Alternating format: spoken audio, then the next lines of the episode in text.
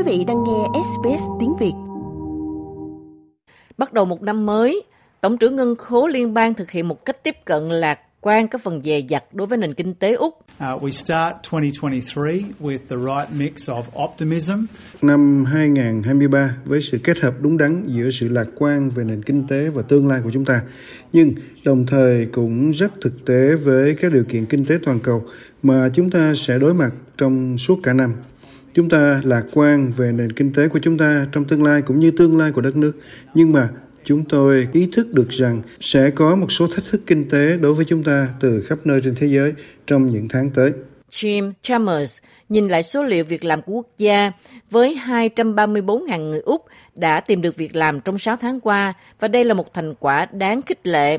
Nhưng ông Chalmers cũng cảnh báo rằng cuộc chiến ở Ukraine vốn đã khiến giá năng lượng tăng vọt sẽ tiếp tục gây áp lực lên các hộ gia đình. Chúng tôi đã hành động một cách dứt khoát để can thiệp vào thị trường nhằm loại bỏ một số tác hại của việc tăng giá năng lượng này.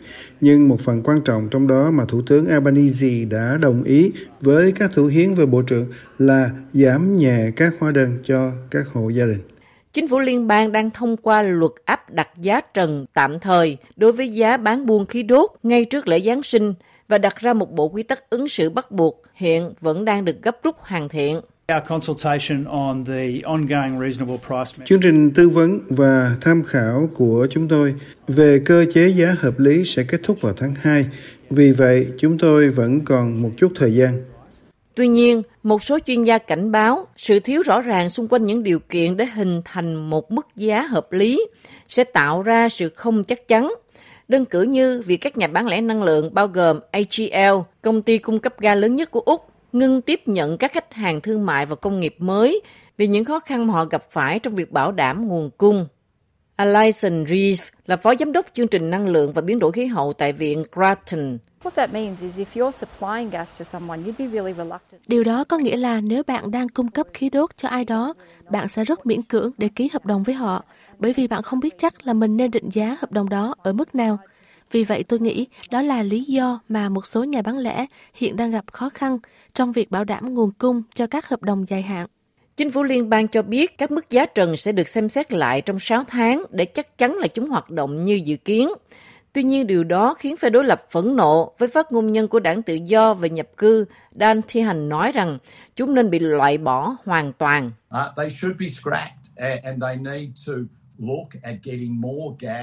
Chúng nên bị loại bỏ và họ cần xem xét việc đưa thêm khí đốt vào thị trường. Chúng tôi biết vấn đề là nguồn cung.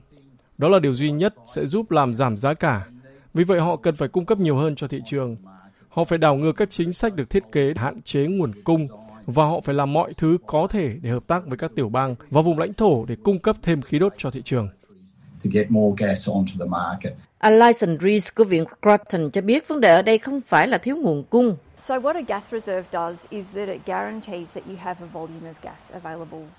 Cách mà khí đốt được dự trữ bảo đảm thị trường trong nước có đủ khí đốt. Nhưng nếu bạn tạo ra lượng dự trữ đó đủ lớn thì nó có thể tác động đến giá vì bạn đã cung cấp dồi dào cho thị trường và giá sẽ giảm. Vấn đề là ở đây chúng ta không giải quyết việc thiếu gas. Vấn đề mà chúng ta đang giải quyết là giá cả. Vì vậy tốt hơn là nên giải quyết trực tiếp giá cả.